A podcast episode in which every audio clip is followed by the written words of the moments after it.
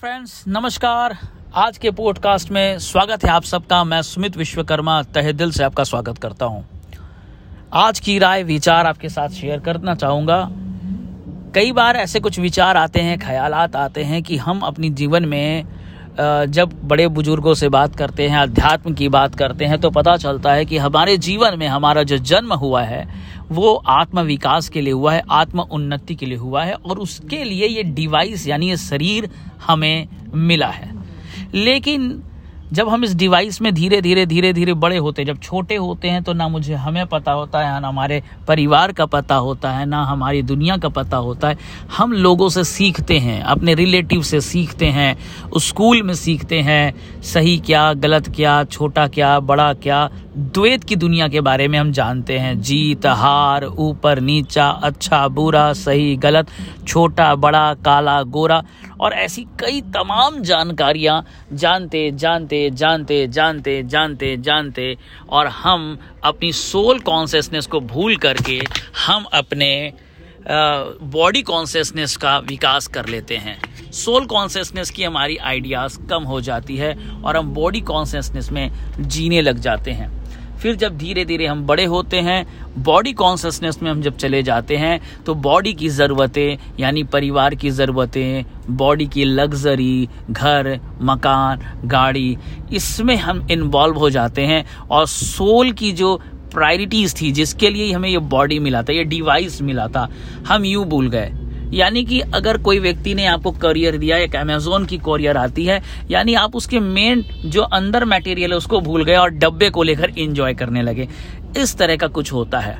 जब soul consciousness और growth की बात आती है तो मैंने एक किताब पढ़ा था, जिसमें लिखा था कि हमारी जो चेतना है, उसके सोलह स्तर हैं। सबसे पहले डेथ है और डेथ ज़ीरो पर होता है, उसके ऊपर आता है शर्म, उसके ऊपर आता है गिल्ट शर्म को 20 पॉइंट दिया गया, गिल्ट को 40 पॉइंट दिया गया।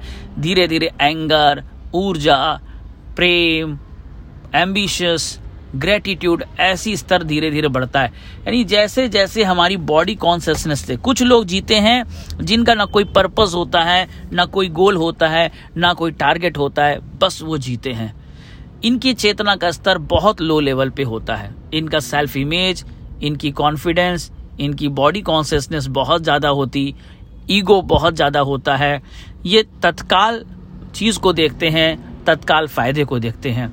कुछ लोग जीते हैं जहाँ पर वे मी एंड माय फैमिली यानी उनकी जो बॉडी कॉन्सियसनेस है, वो एक नैरो फैमिली तक, अपने परिवार, अपनी वाइफ अपने बच्चे और अपने तक होता है।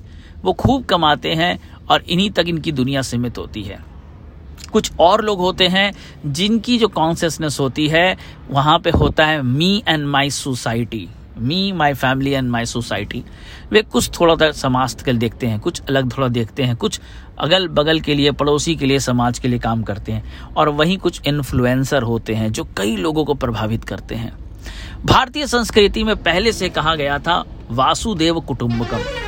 यानी आपके देखने का नज़रिया जितना बड़ा होगा, आपके सोचने का नज़रिया जितना बड़ा होगा, आपकी चेतना का विकास उतना ज़्यादा होगा और आप उतनी ज़्यादा अपनी लाइफ को बेहतरीन रूप से जी पाएँगे।